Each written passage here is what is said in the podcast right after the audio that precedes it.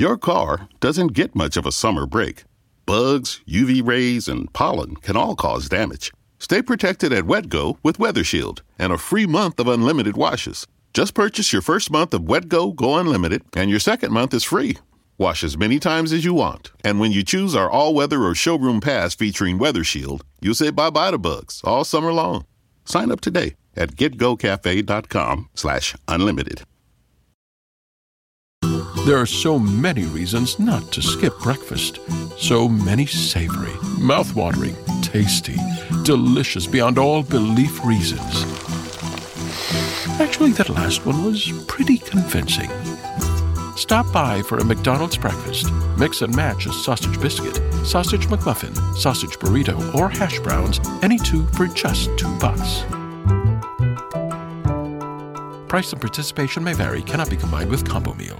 This property is an incredible opportunity to own a 3,000 square foot home in stunning Victoria, Canada. This property is move in ready, including the addition of brand new flooring in the master bedroom. This four bedroom, two and a half bath, and two car attached garage features easy access to the master suite from the second landing stairs, with its own ensuite bathroom. The flooring in these rooms is brand new, no slashes, I mean scratches whatsoever. In addition, the room has a beautiful flesh, I mean fresh, blood red paint. The kitchen has top of the line granite countertops, stainless steel appliances, double oven, a built in microwave, plus has a sliding door to lead to the sprawling backyard and lush gardens, which can also be used as an escape route for any knife slashing maniac with a thirst for blood whom you might be entertaining. This million dollar listing is priced to sell.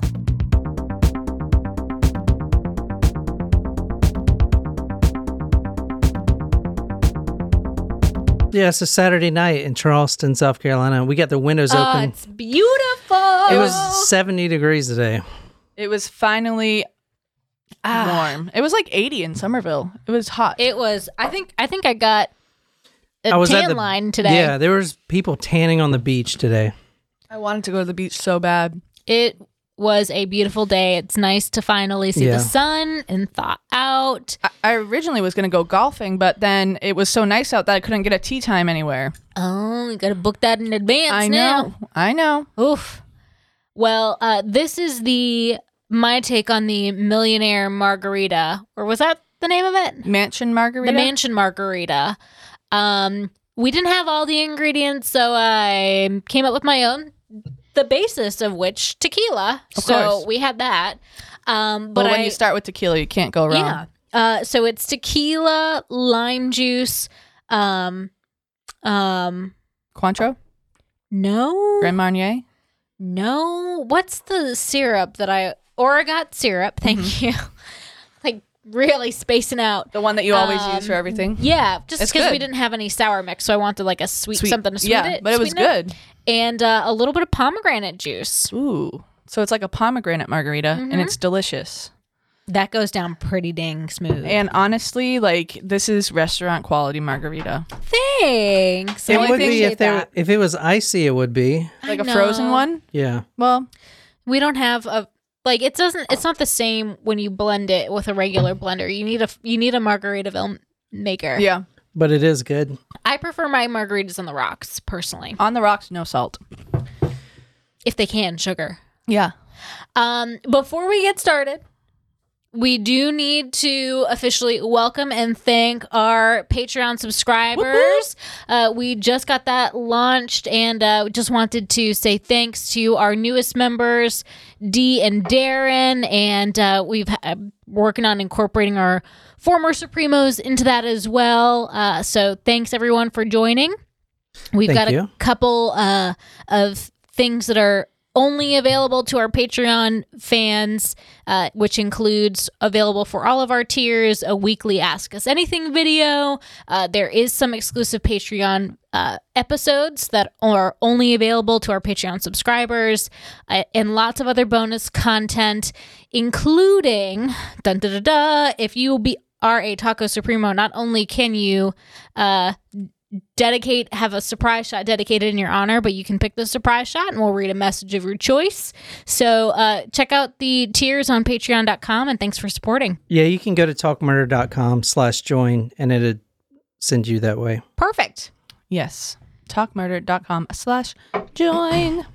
All right. So by the time you guys hear this, Jen will be on the The- floor.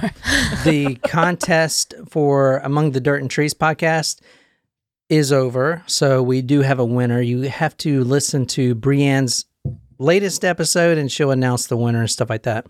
But thank you to whoever you are. Thanks Yeah. for playing. So the stuff that came in is seriously super cool. So Yeah. I think my favorite thing in the whole pack was the uh, lighter. That was the coolest looking lighter I've ever seen. Like Is it like one Zippo, of yeah. those? it's It's a Zippo? I don't know what that is. You don't know what a Zippo is? A? Zippo is the one that. Yeah, it's one of those, but like it has like a camping image. It's really cool looking. Yeah. So Not that I camp at all, but it looked nice. All wanna that stuff was really nice. summer. All that stuff was really nice. It was the best of you can get of Yeah, that stuff. So. yeah. So for our Patreon episode for this week, and I've been wanting to do this for a long time because the blog has hundreds of comments on this post, but I think we should revisit the Missy Beavers case Yes. you know, d- just do an update on it. There were some new developments. A lot of blog comments I got. I, I want to explore. I mean, w- if you type in Missy Beavers, our post is the number one discussed on the i- entire internet of that case, and everyone cool. is that putting their opinions out there. And all right, I I can one hundred percent tell you that the killer definitely read that post and it's made What? me yeah it makes me think of how many killers have read other posts i've made Mm. you know I can't wait to hear more about that. well so i got a couple comments that came in that were really suspicious and i was like Ugh.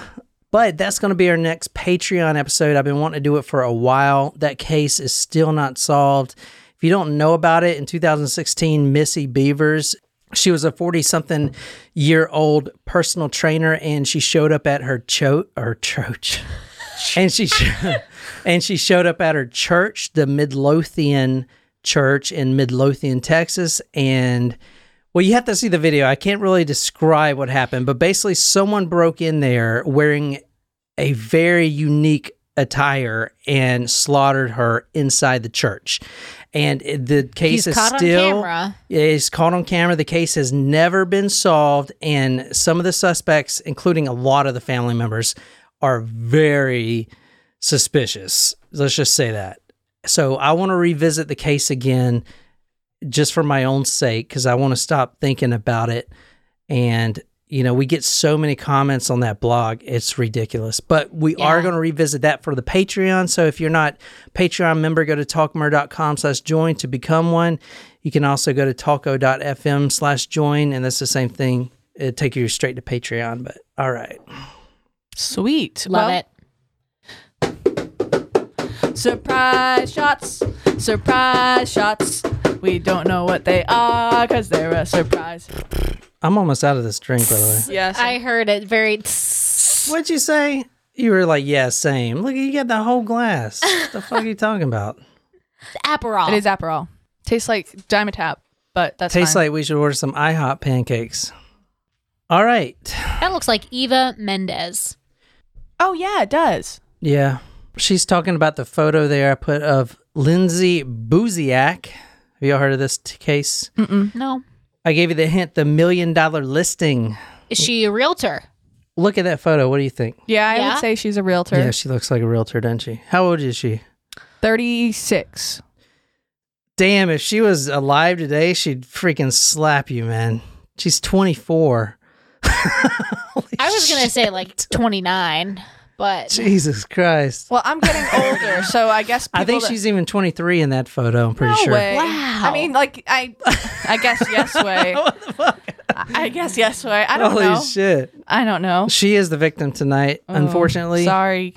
Sorry. No, that's all right. I mean, I, I didn't think mean it's to the offend. makeup and the professional look that makes It's her the look older. headshot. yeah. You know, I mean, because she wants.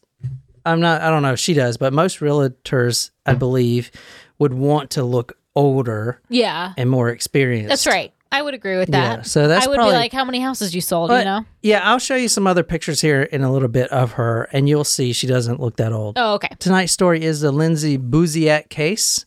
A lot of people haven't heard this. The FBI has recently got involved in this case. They uh, the recently as of February 8th, I believe, Oh, they that's announced just it. a couple of weeks ago. It is still unsolved. But I'm going to throw out a lot of freaking speculation. We're going to name drop a shit ton of people. so And and let us preface this episode by just using the word allegedly for the whole just a- applies no, I never went to journalism school. I don't have to use that shit. I don't know shit. how it works. How about But this? I'm just gonna say allegedly No, now. 100% facts on this episode. However, the last few slides get into speculation.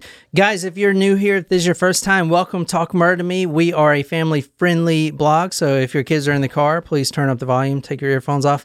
Yeah, we're not. Let's we just are, say. Tonight we're covering the Lindsay Buziak case. You can find the evidence photos at talkmurder.com. And uh, the front page there, it'll be episode 220. We've been doing this for 220 episodes. So it'll be on there, episode 220. Lindsay Buziak, she is a realtor. We are also streaming this on YouTube. That's Y-O-T-U-B-E dot com. And you type in Talk Murder to Me. This is episode 220. If you want to see the episode photos as I go through all the timeline and everything, you definitely want to see these photos. So either way, talkmurder.com or YouTube. If you're not driving or if you're or if you just want to you know look away for a little bit. I, I'm, I got some poison tonight. That girl is poison. so this is lindsay buziak right here. She is a brunette she is canadian obviously. We're in canada. She what do you how do you describe her? Um, young brunette with um like caramel highlights in her hair. She looks like Eva Mendes to me. she looks like a realtor. And the girls pointed out earlier that she looks older than she is. She's 24 and i believe she's 23 in this photo maybe maybe 24 but i believe that's because she wants to look older because i think realtors want to look older because they want to look like they have experience. Yeah. she's actually brand new. This is her second year of doing it not even her second year of doing this.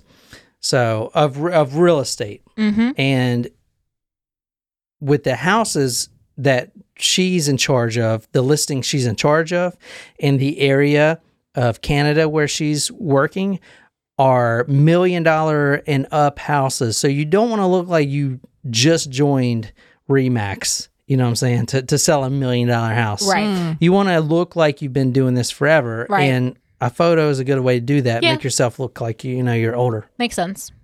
I feel like real es- real real estate agents.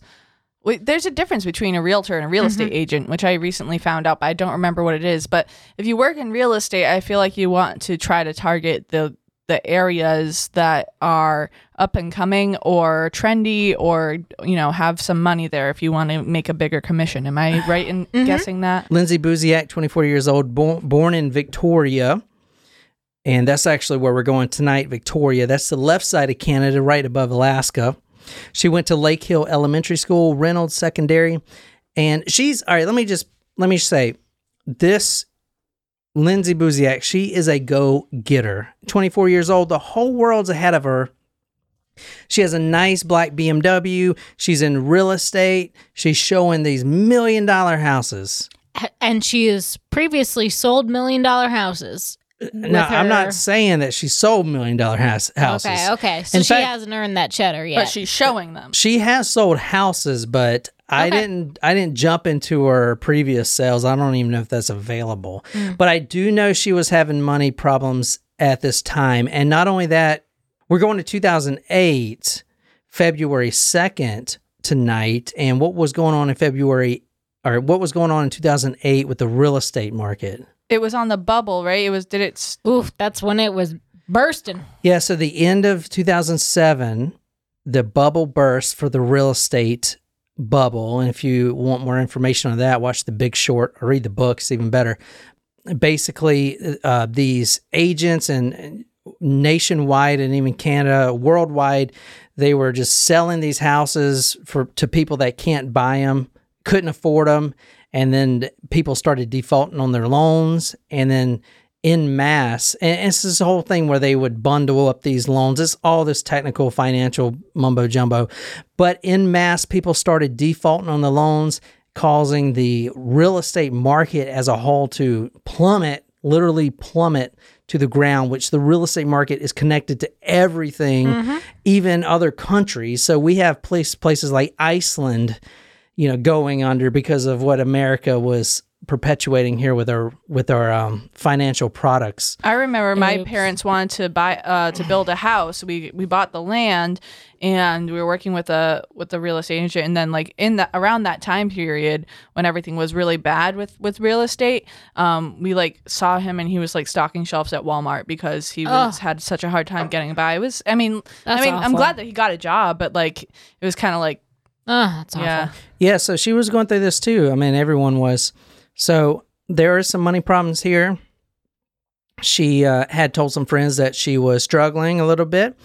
But if you're a real estate agent, you can't show your clients you're struggling. You have to keep this persona of success, Success, and yeah. that's what sells. So that's the kind of twisted life the realtor lives, I guess. Anyway, she goes to Reynolds Secondary. This is a little bit about her background. She gets her real estate license after graduating and working in Victoria. She was working in Victoria, but then moved to Vancouver, which is pretty close by. And in Vancouver, she worked for Maverick Real Estate Corporation. And then she returned to Victoria and joined Remax Camosun, which is it's a Remax location. And we're going to actually show you a Google Earth of that. All right, so Lindsay Buziak had a boyfriend and about the same age. His name is Jason Zailo, Z A I L O. Mm-hmm. If you want to describe what he looks like, Um, Creepy. he looks older. Sinister. Like he looks like he's in his thirties, despite the fact that you said that he's the same age. Um, Slimy. yeah, he's about the same age. Um, I mean, he's like dark hair. Look, he's got a pretty far receding hairline for somebody who's in his early twenties. Um, goatee. Um, Soul patch. yeah. All don't right, like so th- it. this don't is like the look. This is Saturday, February 2nd. They actually have a late lunch at this restaurant called Sauce, no longer in business. And this is in Victoria. She actually has plans to meet with a client, a wealthy couple, husband and wife, that came to see a million dollar property. They flew in from the mainland. They're staying a weekend. And so she's leaving Sauce. She goes to her home, which I'll show you her home in a second. And then she goes to the the location, the house location. She's going to show the property that night. Mhm. So for you YouTube guys, this is the Sauce location. Mm-hmm. And we can go back and look at that in a minute, but I want to show you where she drove to. She- Kind of far. Yeah, so she goes all the way up here, 1702 De Salsa, De Salsa, pla- uh, excuse me, De Salsa Place. This is the home right here, if you want to kind of describe that. Yeah, it's really nice. Big house. Um, stone driveway. Yeah, On so a corner. at the time, and you see other homes here, at the time, these homes were being built, but they were not built yet. Okay. the one so that it's she goes to 1702 was the only one that was ready to be sold it was it. brand new you're looking at a cul-de-sac here there's i think five or six homes they're all million dollar listings and this is the It's actual a home very nice house. very nice house two two door, stories, bay garage. windows, very good Natural size lighting. lots. Yeah, big windows. Very nice. Very nice. i'm going to get to this in a little bit but she was really creeped out about this appointment i don't know she had a bad feeling about these clients Mm-hmm. extremely bad feeling Should so listen to her intuition. Yeah, exactly. So she actually asked her boyfriend, Jason Zailo, to come and follow her to the appointment and kind of just be there, maybe even parked outside or whatever while she's in. They had worked on projects together, house closings and stuff like that together already. So it wouldn't be weird if he comes in there with her, you know. Mm-hmm. Did she not think that they were really able to afford this place? Like, don't you have to get pre, you know, some sort of pre-qualified? No, it's not that. It's not that they couldn't afford it. And I'm gonna get to I'm gonna get to why it was so weird, but the phone call itself was really weird. Mm-hmm. It was Okay. a woman speaking in a heavy Mexican accent. And when Lindsay called around to her clients, because the woman had told her that she was referred to Lindsay by one of her previous clients. So when Lindsay called around, no one has heard of this woman. She used Lindsay's private cell phone number instead of the number listed on her Remax advertisement. So after Sauce, the restaurant, Jason pays the bill at 4:24 p.m. This is a Saturday, like I said. The boyfriend goes to Autographics, SHC Autographics, because he is helping them sell a property. He's a realtor too. So he's like, "All right, I'm going to come with you to this house cuz I know you're creeped out."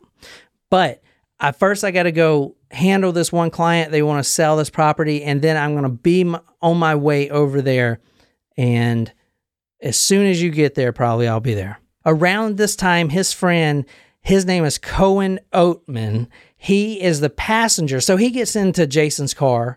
They have a uh, a Land Rover, 2005 Land Rover, I think, black Land Rover. They drive all the way to the property. It was a tiny cul-de-sac. Her black BMW was in the driveway. No other cars on the road. They waited and watched the house until about 6 p.m. Then they finally walked up to the door. The front door was closed and lock, hmm. locked, which is normal because when a real estate agent goes in, they have the lockbox, they unlock it, and then in order so no one would run in a client or whatever, they take the box inside with them. So that's not abnormal, but it was locked. He rings the doorbell, he knocks, then he calls 911. He actually calls 911 twice. And this is where Jason runs in. His friend goes around the back of the house, opens the patio door, runs into the living area, opens the front door for Jason,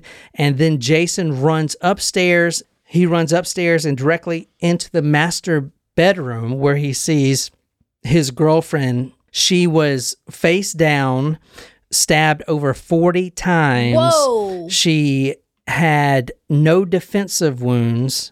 This is from cheknews.ca. Saanich police say that they are investigating new leads in murder of Lindsay Buziak, working with FBI. Buziak had been showing the home to two potential buyers, a man and a woman who remain ident- unidentified, when she was fatally stabbed more than 40 times in the upstairs bedroom of the home sometime in the evening. Her boyfriend discovered her body inside the vacant home shortly after becoming concerned when he couldn't reach her and called 911. Do you want to guess why she would have no defensive wounds? Did they slit her neck first?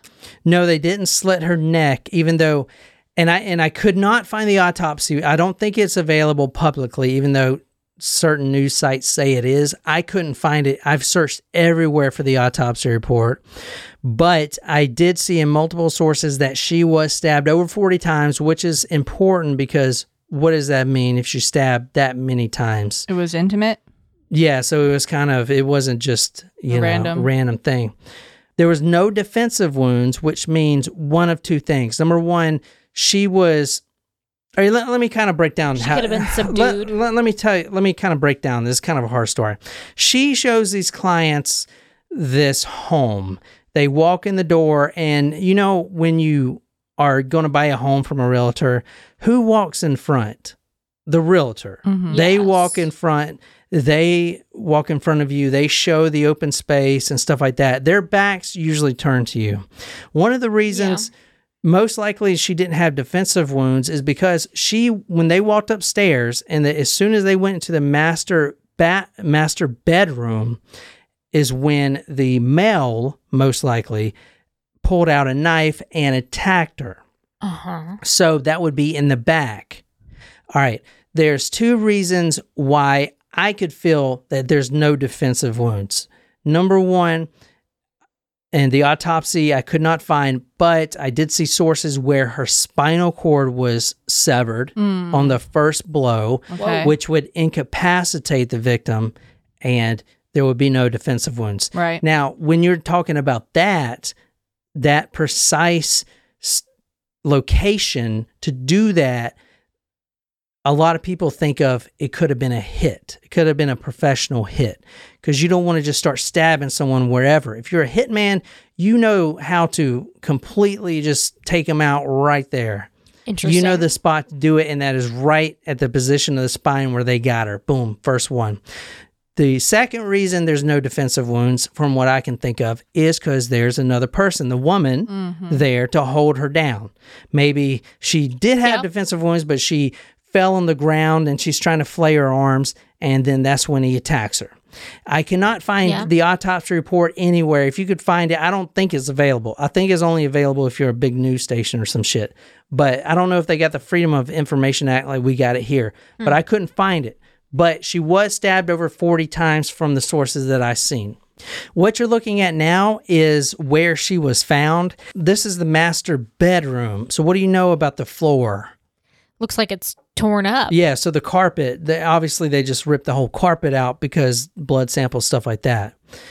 But this is most likely where her body was. And like I said, details are pretty pretty not available on this case. But I'd imagine her body would be face down right there where that big white plaster spot is and then blood splatter on the wall and then the uh, detectives cut that whole piece of carpet out. You see at the very left there, they left that hardwood there mm-hmm. as where it was. So I think that is where her body was leading into the master bathroom. Hmm. The body was found on 6 p.m. on Saturday by her boyfriend, Jason Zailo.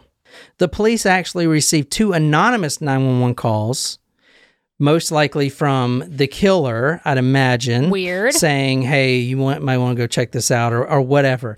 That is, that's the information that I only saw once in a police report, but I did not see that replicated anywhere. We do know Jason called twice. He called once when he thought it was strange the door was locked and he can't get in. He mm-hmm. can't, you know, his girlfriend's not texting back. And again, once he found the body. Jason's calls came in at 6:15. That was the first one when he was worried about his girlfriend. And then when he goes into the house, that's when he calls again.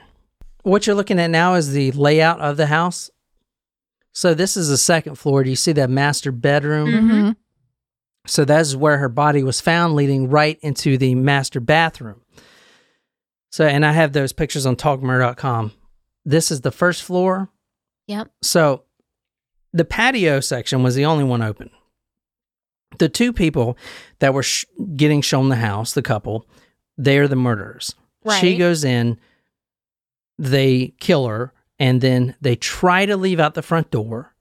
But guess who they see? Jason. Jason's coming in right so at the then time. they shut the door, they lock it, and then they run out the patio side door. That diagram you're looking at right now, they run out that door. Now, they are out in the open. It the sun does go down around this time, so it is getting dusk, but if you as you've seen from the Google Earth, there's a lot of other properties around this area.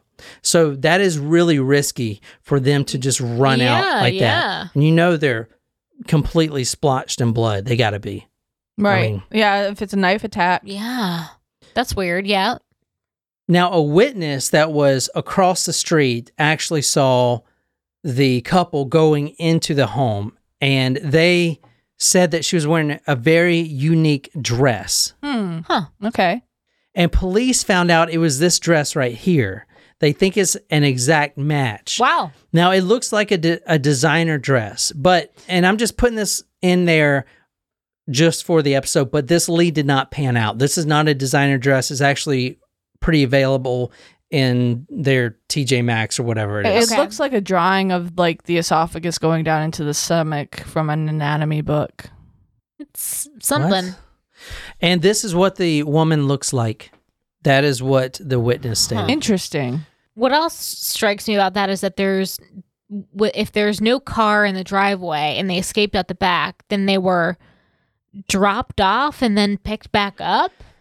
Like that's kind of strange. Well, you're you're really close to the the ferry route right there. okay. But if you look at the area, which we'll go back and look at it, it's still a long. I mean, they could have. They most likely got on a boat, which brought them across the river, then rented a car, or maybe even got a taxi or something. So that's not really too strange because they came from the mainland. They had to cross from a ferry or either a plane. Right. So they probably didn't have their car available. Okay. At 541, Lindsay's BlackBerry made a phone call to an uh, one of her friend's numbers. Now, this was a pocket dial from her BlackBerry. This was most likely the exact time she was getting murdered. The uh, the police believe, and I don't know who it was. I believe it was just a random. You know, Blackberries. It's not. Um, they they have the keyboard, the actual physical Yeah, keyboard on it. Yeah. So if you just hold I think if you just hold, because I used to have a BlackBerry, you hold the call button, it unlocks it. So if she's, I mean, maybe she was doing it while she was getting stabbed, but I doubt it, man. I think she just, but then again, I don't know. I mean, it just squished on her leg or something, and Dow just completely random. But that's that is when she was getting murdered at Yeah. that second. So I That's wanted kind of a eerie. BlackBerry so bad when I was in college. They came a major. They had a major comeback in like that. Yeah. Uh, like 2010. Yeah, but iPhones, you know. Well, yeah, I ended up. Ha- I had an Android before I had my iPhone, but I won't switch back now. Lindsay and her boyfriend Jason Zailo, they go to Sauce together. Like I said, they've been dating a little over a year, and this is the apartment they actually rented together. That's a nice view. Yeah, this is six eight Songhees Road, Victoria, West Victoria, Wow. and it is an extremely expensive condo, waterfront condo in Victoria. Was he making a lot of money? I know. Like, was he doing well in He- real estate? Yeah, or- so he about him, his mom, as we'll get to, is a an extremely success, successful real estate agent. interesting. Now he Okay. had a deal go bad earlier before this happened, and I think some other shady stuff. But as of now, he's supposedly really successful, and he was successful at the time. I imagine. I mean, he was driving a Range Rover. Yeah. It's a pretty expensive car. But I'm going to throw this in there. I'm not trying to cause any doubt, but this is from the father's website, his blog, very outspoken guy. This is the exact text I pulled from the blog about the the the couple living in this waterfront condo. Mid December 2007. While in Jason and Lindy's condo at 68 Songhees, Lindsay told Nikki she was going to leave Jason after some real estate deals they were working on together closed. Lindsay heard a noise by the bedroom door and found Jason standing behind their bedroom door eavesdropping. He had heard everything. Both girls bolted from the condo. Jason tried to call Lindsay numerous times, but she didn't answer. He finally gave up and called his mother instead. Lindsay returned to the condo a few hours later against the wishes of her friend Nikki. Jason never brought it up, what he heard, and acted like nothing happened. All right, so a couple of the sources I'm pulling this episode from, I think we should go ahead and lay them out. This is the father, Jeff Buziak, right here. You see the poster he made there. Wanted dead or alive. The SOB who murdered Lindsay Buziak. Quite catching. Five hundred thousand dollars he's offering as a personal reward. Wow. So his his website is lindsaybuziakmurder.com. A lot of the information I'm pulling from him. He is very outspoken. The police that were supposedly taking care of this case, I mean, this was going on 13 years now that is unsolved, or more than 13 years, is the Saanich police. But I'm going to call them the Sandwich police because Jeff actually calls them the Sandwich police. And I think that's funny. I think you're going to make me want a sandwich. They're today. super incompetent, according to Jeff Buziak, the father. Mm. So you see, he's very outspoken. He made his own wanted, dead or alive poster. I'll post that on talkmurder.com. a couple of the other sources I'm getting my information from the Calgary Herald, some of their newspaper sources, and also Capital Daily. They recently had a an expose kind of on this story and put together some information that has been unreleased thus far. So I'm pulling a lot of information from that. I put all my sources on talkmurder.com. I'm also going down the more the routes that I would probably get fired if I was a real journalist, and we're going to put some uh, some gossip blogs on there hmm. and, Any and name drop some shit. One of them is called gangstersout.blogspot.com. So if you have a blogspot ad, It's a real site. Okay. yeah. So what you're seeing now is one of the Crime Stopper videos they made of this case. They made a couple reenactments of how things went down. This is of Jason entering the front door. Remember, his friend went around to the patio, found the door open, Yeah. and then went back in the home, went straight to the door to let his buddy Jason in. Jason runs straight up the stairs, master bedroom, and finds his girlfriend murdered. So I was running inside the house. Uh, I just came running up the stairs. Do you remember grabbing the banister at all, or? Down there. Okay. Do you- what else were you doing? Did you, did you see anything? Did you hear anything? Did you smell anything? Kind of put yourself back there into, into that, that exact time. The, uh, the, the time I got to from the door to upstairs was probably two seconds. Okay, so you're. Like I was running up the stairs. Okay. Yeah. Like I didn't walk. I didn't. The second I opened the door, I yelled Lindsay, Lindsay, uh, and then I ran. I ran up these stairs as fast as I could. Okay. So I ran. Think about the fact that he had two people there. Like, it would make sense that maybe one was going to look downstairs and one looks upstairs. Yeah. And and also yes, you to know- split up. I agree. Yeah, so a lot of people online think the boyfriend is involved, and I'm not going to say whether he, I think he is or not right yet, but look at the stairs compared to where the door is. Okay, the, they're really close. It's like Yeah. straight ahead. there's there's no Yeah. there really- if you're walking straight, okay, Mm-hmm. and then you see the stairs, and and especially like you said, Jen, if the other friend is in front of you and he passes the stairs, you automatically think, okay, he's got downstairs, I got upstairs. Yeah. kind I of thing. I agree with that logic. Yes. Because a lot of people think the boyfriend did it. Okay, but obviously he didn't do it because there was he has an alibi. He is on CCTV at the time. He said he was driving there doesn't and mean everything. he couldn't have been involved. I know, I know. hiring of I the know. That's what we're trying to decide. But it it is weird that he went straight to the body. Yes, Well, but then he but said, it, but it makes Well, where- sense though the way that we said it. Like the the stairs are right there. The friend goes right down the hallway, and you split up. Like it doesn't make sense for you if you're going to try to save somebody To go in the to same go. place. Yeah, to team up. It But makes and sense then to separate. then you have to think about I I don't remember what the house looked like, but I think that the master bedroom was near the stairs, correct? "No, it's It's on the other side of the hallway, or is the master? All right, so the master bedroom is the first room when you come up the stairs. So I guess it, You'd it- go just straight into the master room. It's room. logical yeah. if you go in the straight the first room you can see. You wouldn't necessarily go past, you know. and be like- plus you could probably see something going on because that's the open door. You run up the stairs. You might be able to see some blood on the. Yeah, I mean you, you're looking through the open door, yeah. and the body's Yep. right there. That that is logical. Yeah. I Bec- get that is one of the the sticking points to a lot of people. Why did he run straight upstairs? Okay, we know he didn't do it. He has an alibi. He didn't physically do it. He didn't fit. We know he didn't physically do it, but why did he run upstairs? Okay, we, we got to eliminate the boyfriend the best we can. I'm okay. I'm Okay. So far, I- I'm okay I'm with him running upstairs. Yeah, I'm But wh- comfortable what with did that. you? What did you?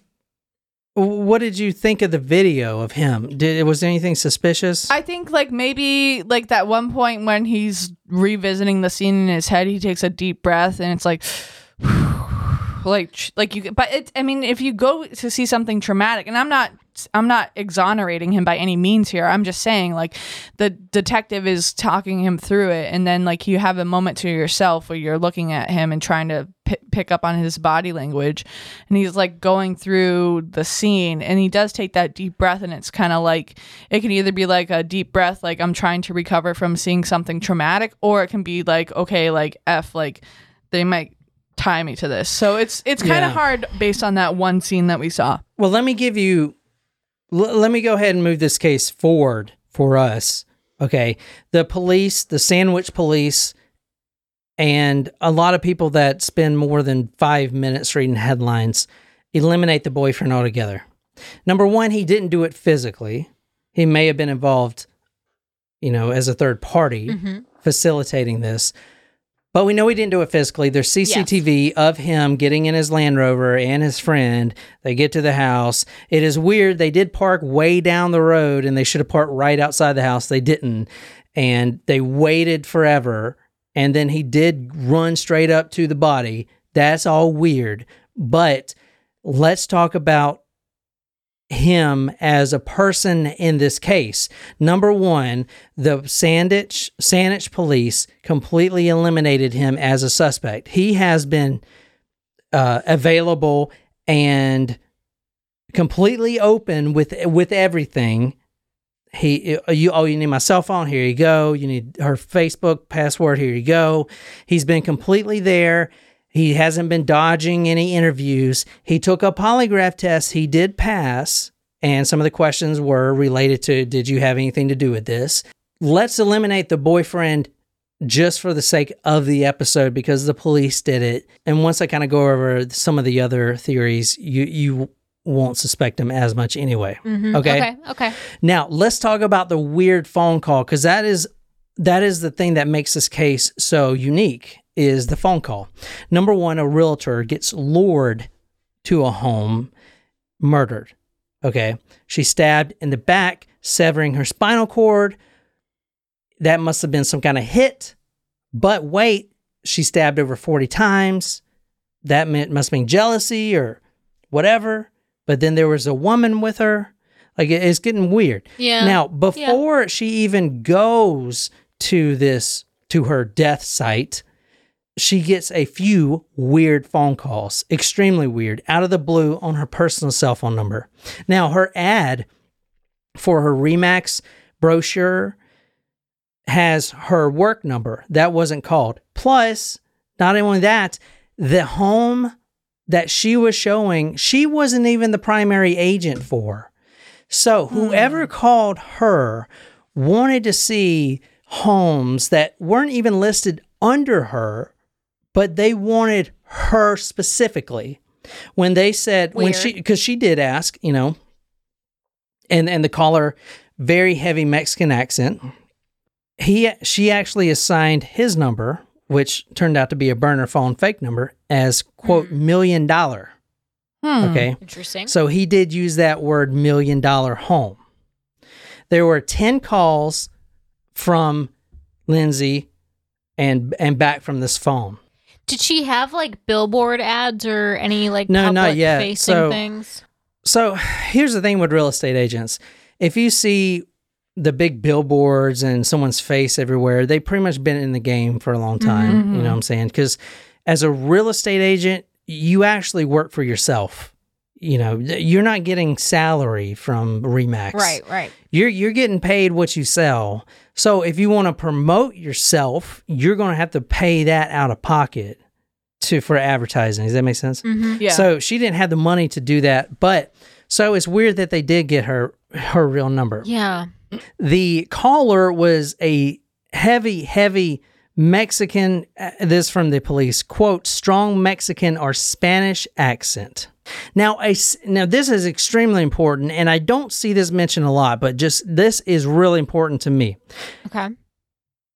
A second woman also receives a mysterious call. At Huntington, we've been asking ourselves can we make saving money any easier? And we think we've solved it. Introducing Money Scout. It analyzes your spending habits, income, and expenses to find money not being used in your checking account, then pushes it to savings automatically. Why would a bank do that? Just to help people thrive. That's how we reinvent banking. Huntington, welcome. Subject to eligibility, terms, conditions, and account agreements. Learn more and enroll at huntington.com slash moneyscout. There are so many reasons not to skip breakfast. So many savory, mouth-watering, tasty, delicious beyond all belief reasons. Actually, that last one was pretty convincing. Stop by for a McDonald's breakfast. Mix and match a sausage biscuit, sausage McMuffin, sausage burrito, or hash browns, any two for just two bucks. Price and participation may vary, cannot be combined with combo meal. A second Another woman, not Lindsay agent. Buziak, another woman in Ah. Remax. Now, this is what the media doesn't want or doesn't report because I believe this is a huge, huge thing for me at least. Yeah, I agree. A second woman claims to receive a suspicious call. Her name is J- Jasmine Parsons. She's 22 years old. So what does that mean? 22. Lindsay's Just out 24. of college. They're they're looking for it's a like a type, a young young real estate agent, no Inexperienced. experience. Yeah.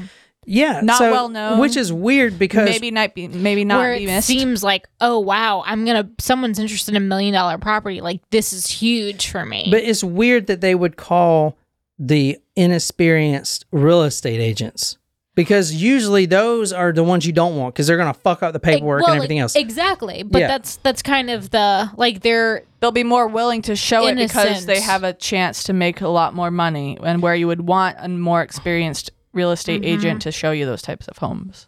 the voice on the phone was from her a quote strong Mexican or Spanish accent and said quote can you come over ooh Oh, weird. I want to list my house. End quote. She replies and asks about the address, and then a reply comes back. Quote, oh, you know what? I'm not sure. Can I call you back? End quote. And she never did. So it was the woman. interesting. That i I think is very significant because it shows it uh, less involvement from the boyfriend for sure. Like it's more he they were hoping for somebody young and gullible, right? And they didn't get it on their first try. They didn't know what they were asking for. They didn't know maybe what to go make sure they did in order to make their story believable. You know what I mean? Yeah, exactly. They didn't even have an address on their first first phone call. Now, the phone that was used in Lindsay Buziak's death was purchased three months before her death. It was only used to call Lindsay Buziak. Hmm. Okay. And it was brought, they traced the phone, it was a burner phone. It was brought to Vancouver Island from lower mainland in 24 hours, the 24 hours of her death. Uh huh. It was purchased in late 2007. Remember, she was murdered February 2nd, 2008. The phone was activated in late 2000, or excuse me, in late January 2008 under the name Paulo Rodriguez. And it was a fake name with a fake address. Hmm. Lindsay Buziak planned to show this couple, quote, and you know, rabbit ears couple, several listings. They requested both vacant and new.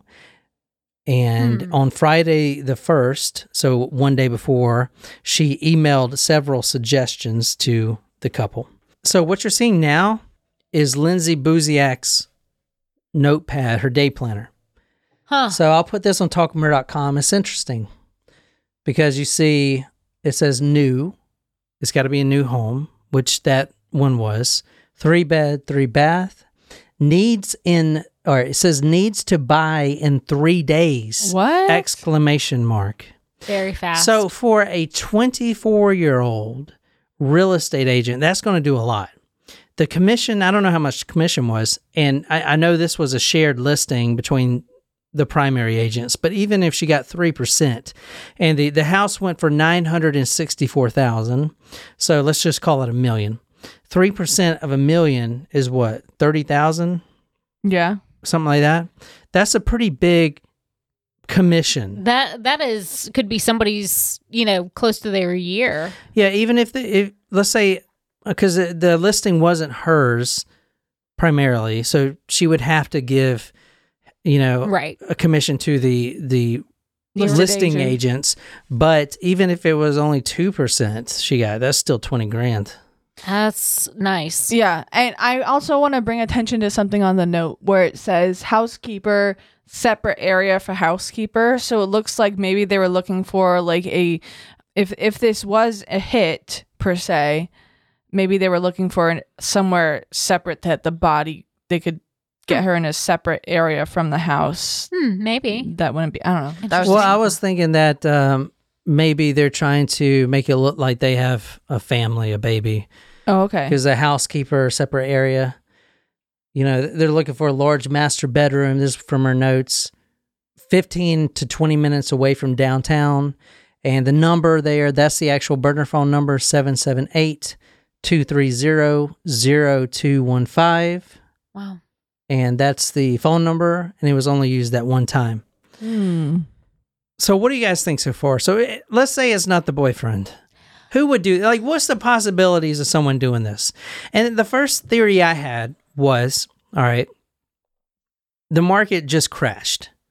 Somebody's pissed off, and especially a Interesting. Hispanic, which I looked up the population in Canada in, in this area.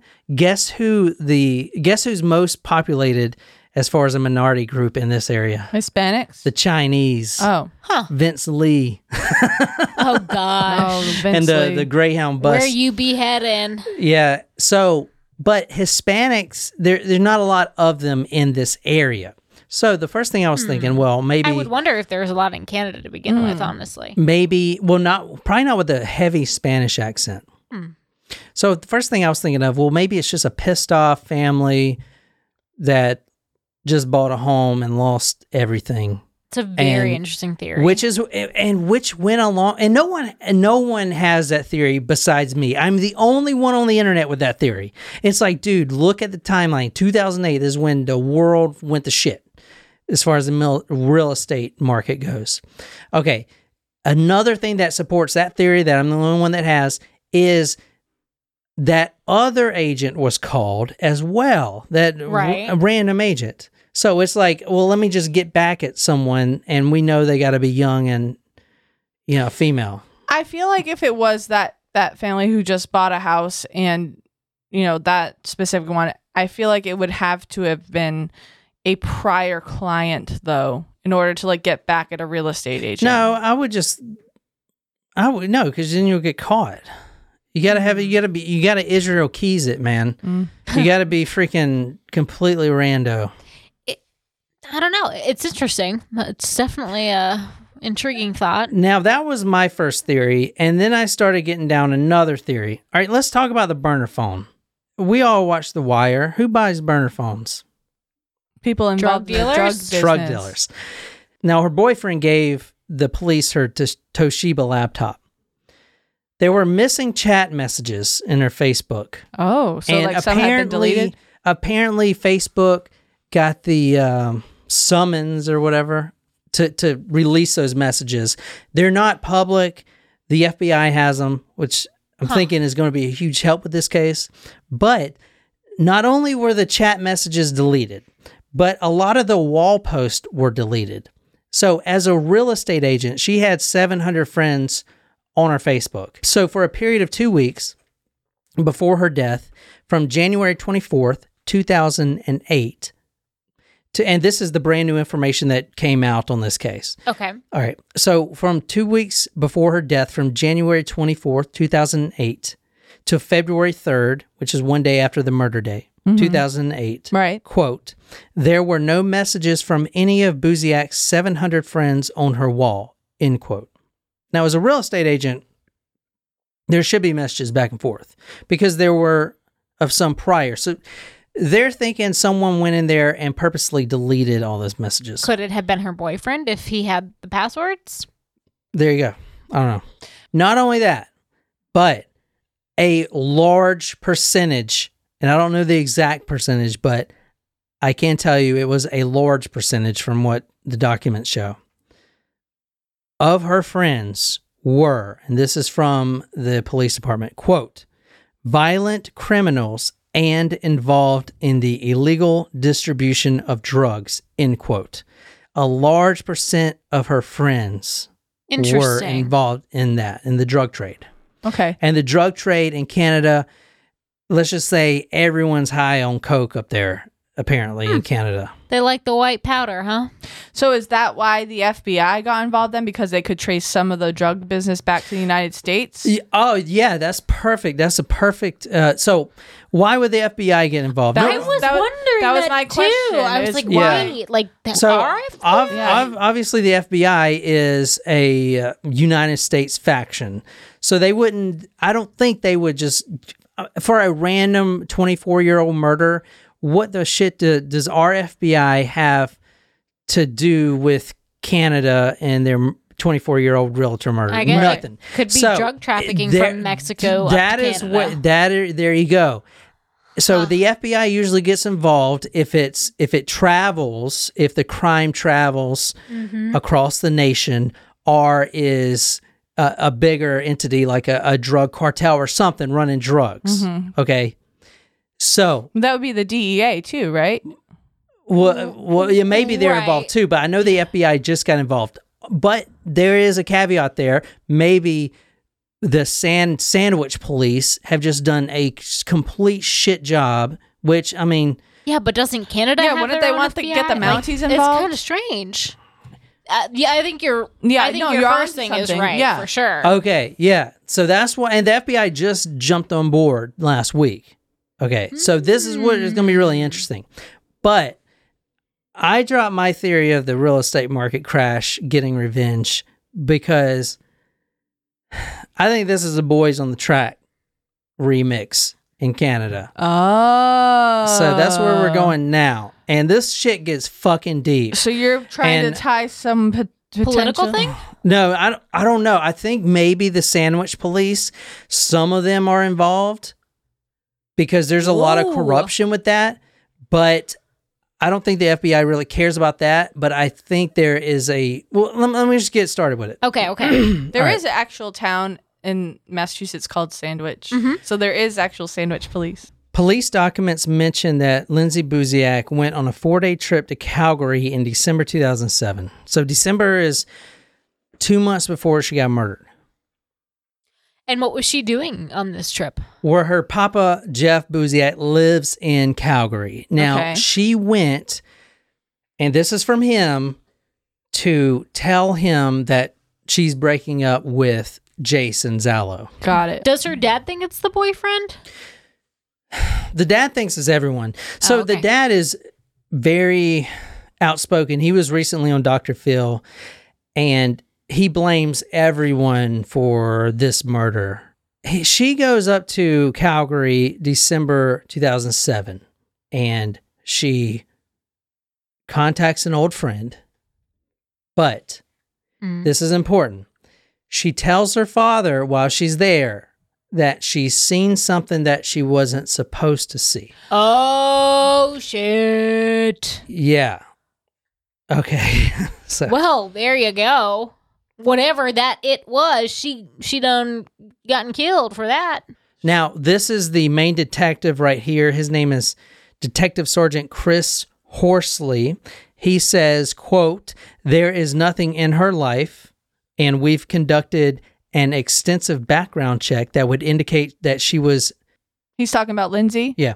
That would indicate that she was involved in anything criminal, in anything of a domestic violence relationship, and that is the most perplexing thing. It is also possible Buziak's killers were under the mistaken impression she had revealed information she shouldn't have. Hmm. He said, or perhaps that she somehow connected to a dangerous person without knowing it. And this is from Sergeant Dean Jansen. He says, quote, the killing was very organized. This is going off the hit. This is a mafia hit. There were there was a lot of planning and effort and forethought.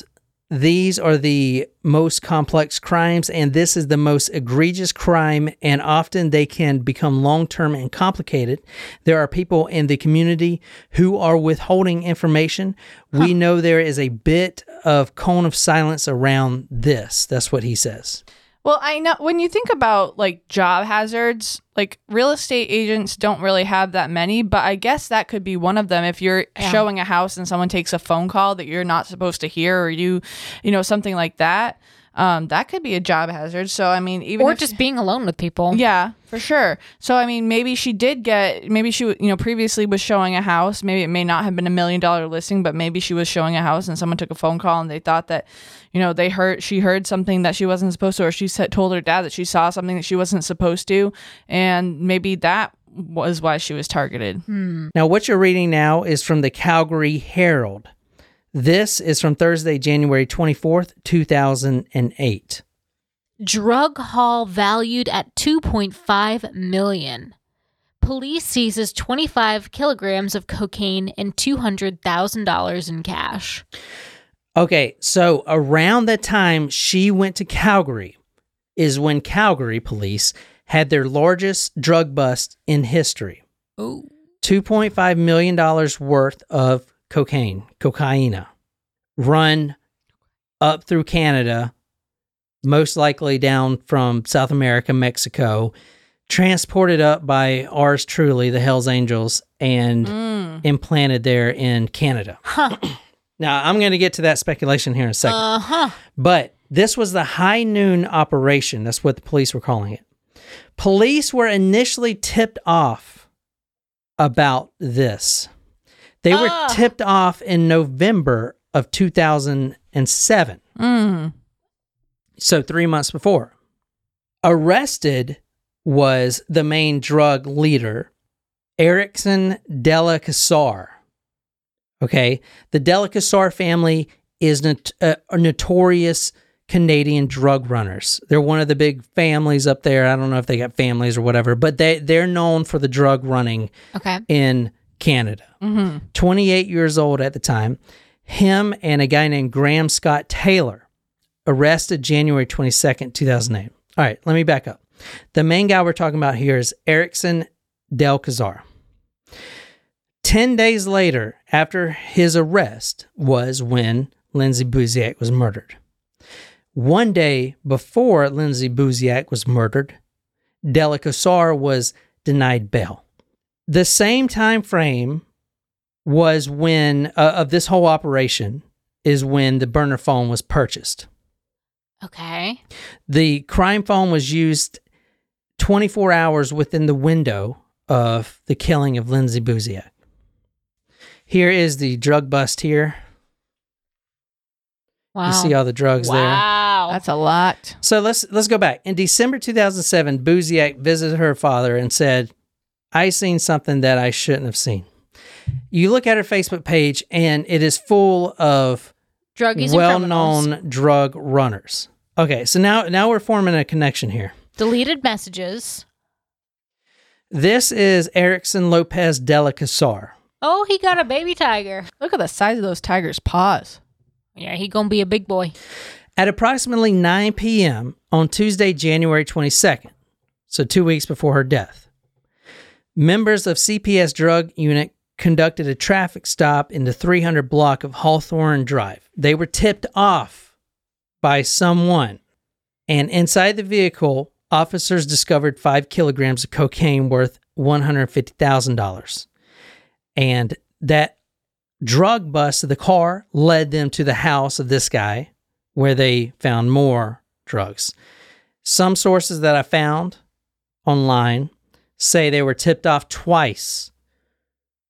The first call was, hey, there's drugs here. The second call was, hey, you missed the safe, the big old safe with all the drugs in it, type of thing. Okay, this is this is where it gets in speculation, but I, I am I am putting all my sources on talkmurder.com. It's very is very uh interesting how these things link up so perfectly. Yeah. Now, here is where it gets crazy.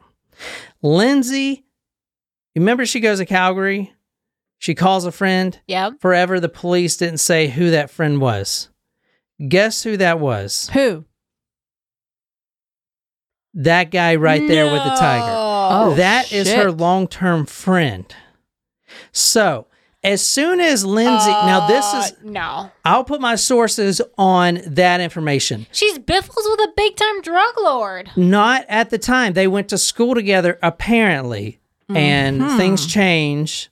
Some people, you know, become And- real estate and agents. She heard Some people become that drug she shouldn't lords. Have seen. She saw something go down.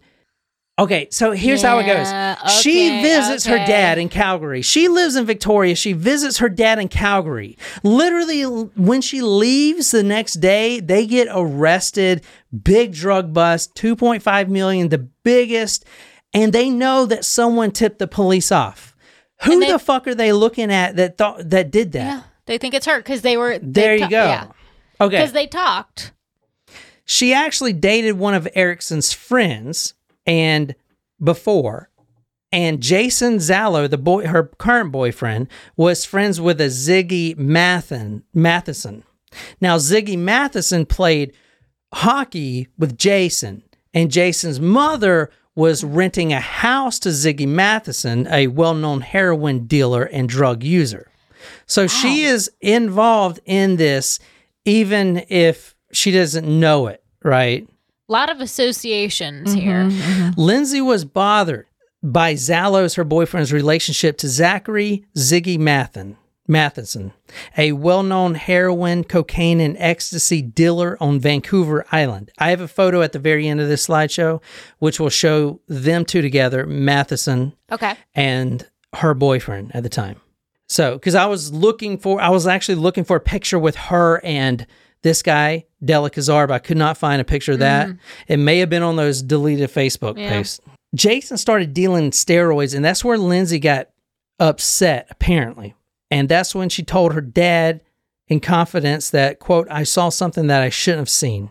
All right, so what do you guys think so far? You think this? Sorry, this is so I long. think this is drug related. Yeah, now. absolutely. Um, it's, it's, but between all of these little coincidence. Quinc- Quinkydinks and the FBI getting involved, that really makes sense. Yeah. Um, let's wrap this up. So this is from retired Royal Canadian Mounted Police homicide detective and forensic coroner Garry Rogers. Now he has several theories on this, and he's deleted all of them from his website. Really? But this is what he says verbatim from his website, dyingwords.net or dyingwords. dot Yeah, dyingwords.net. If you want to read this. But a story getting a lot of attention doesn't surprise me. That's the high profile, unsolved Lindsay Buziak murder that happened in Victoria, British Columbia in 2008. I took on the task of researching Lindsay's tragic circumstances, and it swirled me down a rabbit hole I couldn't have imagined. I've met many of Lindsay's family and friends, as well as several suspects. One prime person of interest laid a criminal harassment complaint against me as a ruse to get me off her back. The cop said it was a civil matter. I told her to sue me, as I'd love to get her under oath and on the witness stand. Hold on one second. So most likely he's talking about Jason Zailo's mother. Okay. Jason Zeller's mother is a, a very successful real estate agent. She was renting the house to one of the drug dealers, Matheson, which Right. was tied in with Adela Kassar. And, and now, now the, when I'm saying these names, th- these are the low level players. Right. The- if you want to, let's take a bird's eye view of this right quick. We're talking about street dealers and even up. You know, Adela Kassar, he's probably I'm trying to think of what it's called. He's like the- a mid-level manager. Yeah, he's like I a was gonna mid-level mid-level Yeah, he's like a That's funny mid-level drug that. manager. But let's take a bird's eye view and go up a little bit. Yeah. Then what do you really see? You see the Sicaros, the Mexican cartels. He's this not is yet a made man. Yeah. this is a no, that's mafia. Th- Yeah, this I is a Mexican, a, uh South American drug. Colombia. It goes up. Who gets it up there? the Mexicans. No. Who gets it through Mexico through the United States? the Hells going straight. The Hells Angels Oh, oh, oh. ride it up there to Canada. Delacassar, he has his province or whatever that he's controlled, and that then he gets that, and then he splits it He- across the low level dealers Delegates. and delegates, and then to the fiends, right? So if you go to a bird's eye view, this gets Eh, that's what he's talking about. This was a rabbit hole because yeah, you start pulling one string, and then guess what? Now you're seeing the big, the big cartels, the Sinaloa cartel or whatever is involved in this. Does that make sense? Yes. Mm-hmm. When I started privately investigating Lindsay's murder, I was unprepared for her bizarre father.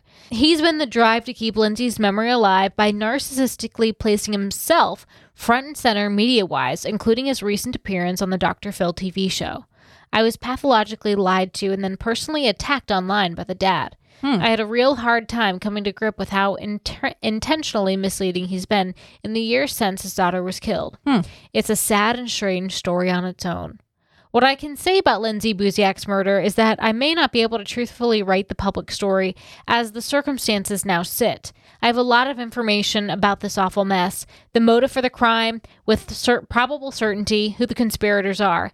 If I publish what I've learned and what people close to the story have candidly told me, to tell the truthful and accurate story, I might compromise an active police investigation.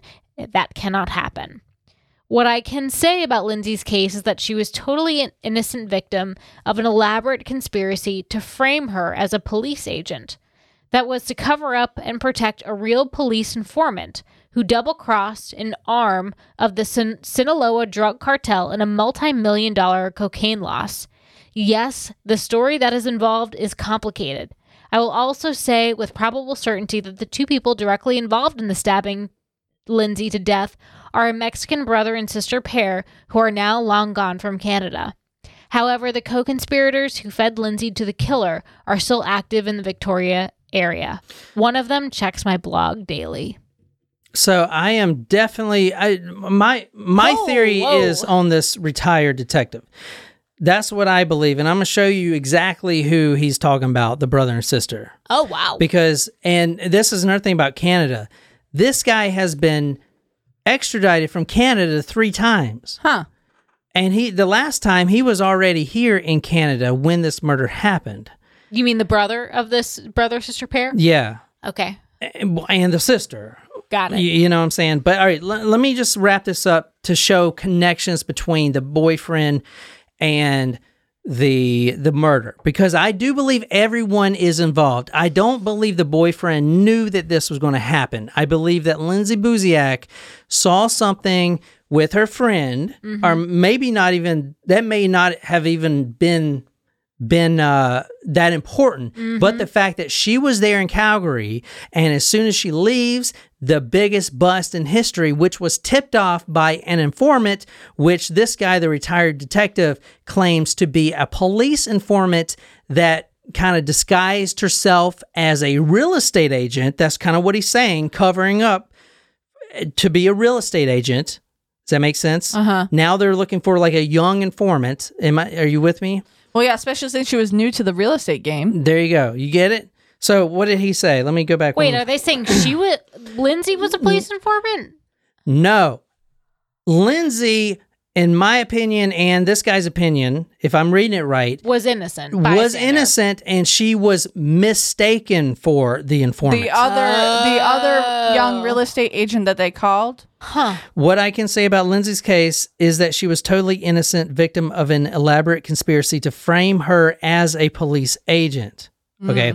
That was to cover up and protect a real police informant who double crossed an arm of the Sinaloa drug cartel.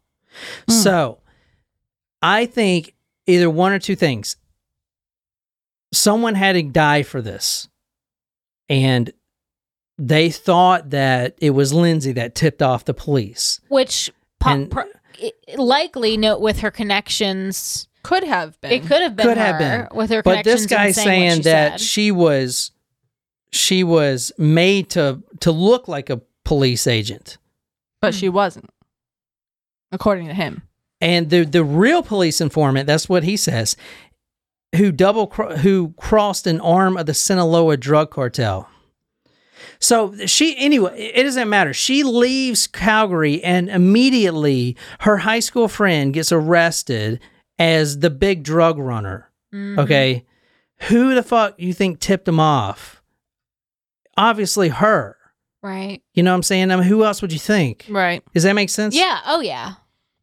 A lot of people think the the the boyfriend and the mother are involved.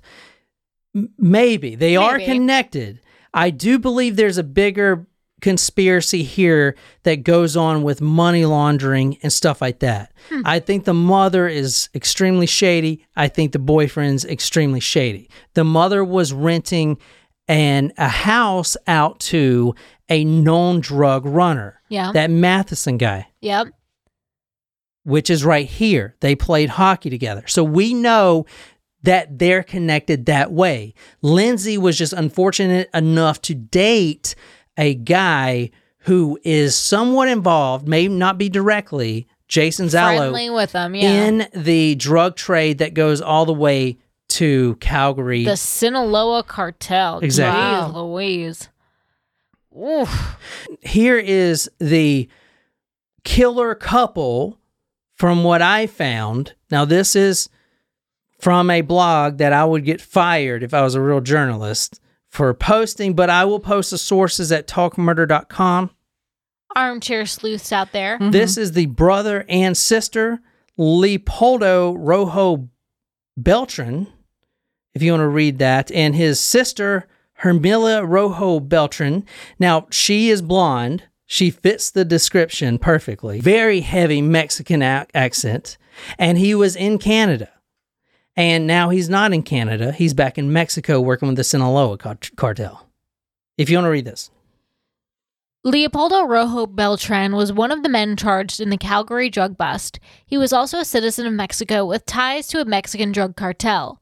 At the time of Lindsay's murder, Leo lived in Calgary. His sister Hermila lived in Burnaby. Hermila had a heavy Spanish accent, just like the female suspect. The female suspect called Lindsay with the sole intention of luring her to the De Sousa property. Murder was their plan. Leo and Hermila are the most likely suspects who have gone into the 1702 De Sousa home, and they fit the description the witness gave. Hmm, so Interesting. we are actually like putting some drug cartel members on this. I Hope you guys don't mind, but I, you know, hopefully the FBI. You so you go back to the carpet that was ripped up with modern technology. Hopefully they still got that carpet because the Saanich police they ain't doing shit. They have n- uh, not done shit. So hopefully the FBI comes in and can solve this murder. But they, they may not even be trying to solve the murder. They may be trying to to solve the big It's- drug running Yeah, I was going to say it's a bigger picture here. Exactly. But hopefully these guys have some DNA, skin cells, whatever. And if you can place this couple in the home, well, then you'll know the killer. And you, you probably won't be able to catch them. You know, I mean, this is I, who knows, man. I, there's only so far I can go with this case. I I, I do two What episodes a week. I can't go any further into this, man. I mean, it's just like conspiracy after conspiracy, and wow. Yeah. I was not expecting it to go that way. yeah, it's this case just freaking hurt my head, man. Yeah. So I don't know. That's a Lindsay Buziak case. I'm very interested to see how this plays out with the FBI now involved. Mm-hmm. yeah, me too. That's all I got, man. I, I don't know who killed her. Well, We'll figure it out. Obviously, it was a man and a woman. Yeah. yeah. yeah, I think there was definitely drug involvement. and she wasn't sexually assaulted or anything. They were leaving the home, and if he is a hitman, it makes sense why she didn't have any defense for him. Stab her right in the back. And I Yeah. think I think they did the you know the it makes sense too with the severing of the spine. I mean, they they kill it people all the makes time, sense man. to to stab 40 times to make it throw people off. Yeah. You know, maybe they knew that the boyfriend had a shady history and they thought like uh, if we if we do certain things, it may look like a crime of passion Yeah. instead. This guy, So- this guy probably doesn't even remember the killing, man. He's probably killed a hundred fucking people. Mm. You know, way more than I have. I mean, he's killed a lot of people. a little bit more than I have. I'm just kidding. But yeah, I th- forgot that like you are a war veteran when you said that, and I was like, you killed people. The way he said it Yeah. so nonchalant. yeah. but if you um have the balls to go and search these people and dive further down the rabbit hole, this is where I'm stopping. Because I uh I ain't trying to get involved with no Mexican cartel. No, No. we'll keep the Sinaloas. Shit. I value my life. Where we are. just trying to get money with ads. to buy pancakes. yeah. Yeah, so that's as far as I'm going to go with it. I'll put all the sources there. You can dive way further deeper than than I can, but I'm telling you, I don't think it. I don't think the boyfriend had anything to do with it. I'm I, I think he may have, but he didn't know it. I don't think so. I don't think he did. Yeah. I think he may just be a douche, you know, because uh, he did have problems in the relationship apparently. But I mean, Everyone dude, if they has look at our relationship relationship, if you issues. go missing, they'll be like, "Oh my god, look what he yeah, texted it, her." It don't look good to you. it don't look good. Anyway, I feel like I would also be involved in an investigation too. oh, easily. But let's just say I have no like. what if Nicole goes missing? Yeah. Yeah, the first thing I'm going to do is text you and be like, Jim, what do we do with this this thing here? This problem, Jim. What do we do with this problem? It's leaking on the carpet. I love how it's always like I'm going this. Like, why is it me? I'll be like, Jen, you left your problem here at the house. They and then they get a hold of it. They see like a le- like a math textbook or something stupid like that. Oh, it really was a problem. Okay, I get it. now. Uh, so, no, if you do go missing, what I would do is I would dig a grave in the backyard and put one of those fake skeletons back oh there Oh in the hole and cover it up. I really just. Fucked up. Yeah, God, I'm just. I'm not gonna say anything else. Well, if you go missing, obviously it's not me that did it. Why would I do it? I mean, who's going to cook for me? Not me.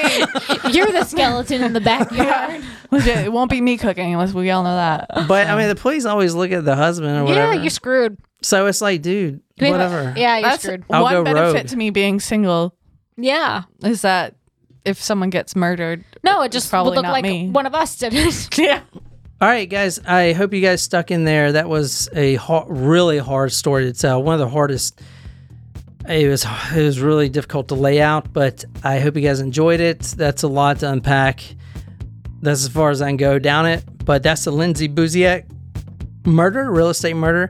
The unique thing about it is the phone call that lured her, a young real estate agent, to a a vacant house, and then she was stabbed 40 times. If you want to see the evidence photos, go to talkmurder.com to see those, and you can watch this on YouTube.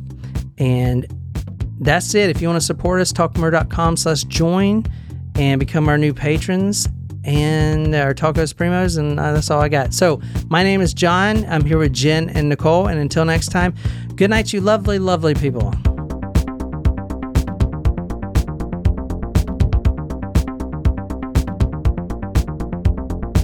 At Huntington, we've been asking ourselves can we make saving money any easier? And we think we've solved it. Introducing Money Scout. It analyzes your spending habits, income, and expenses to find money not being used in your checking account, then pushes it to savings automatically. Why would a bank do that? Just to help people thrive. That's how we reinvent banking. Huntington, welcome. Subject to eligibility, terms, conditions, and account agreements. Learn more and enroll at huntington.com slash moneyscout. At Huntington, we've been asking ourselves can we make saving money any easier? And we think we've solved it. Introducing Money Scout. It analyzes your spending habits, income, and expenses to find money not being used in your checking account, then pushes it to savings automatically. Why would a bank do that? Just to help people thrive. That's how we reinvent banking. Huntington, welcome. Subject to eligibility, terms, conditions, and account agreements. Learn more and enroll at huntington.com slash moneyscout.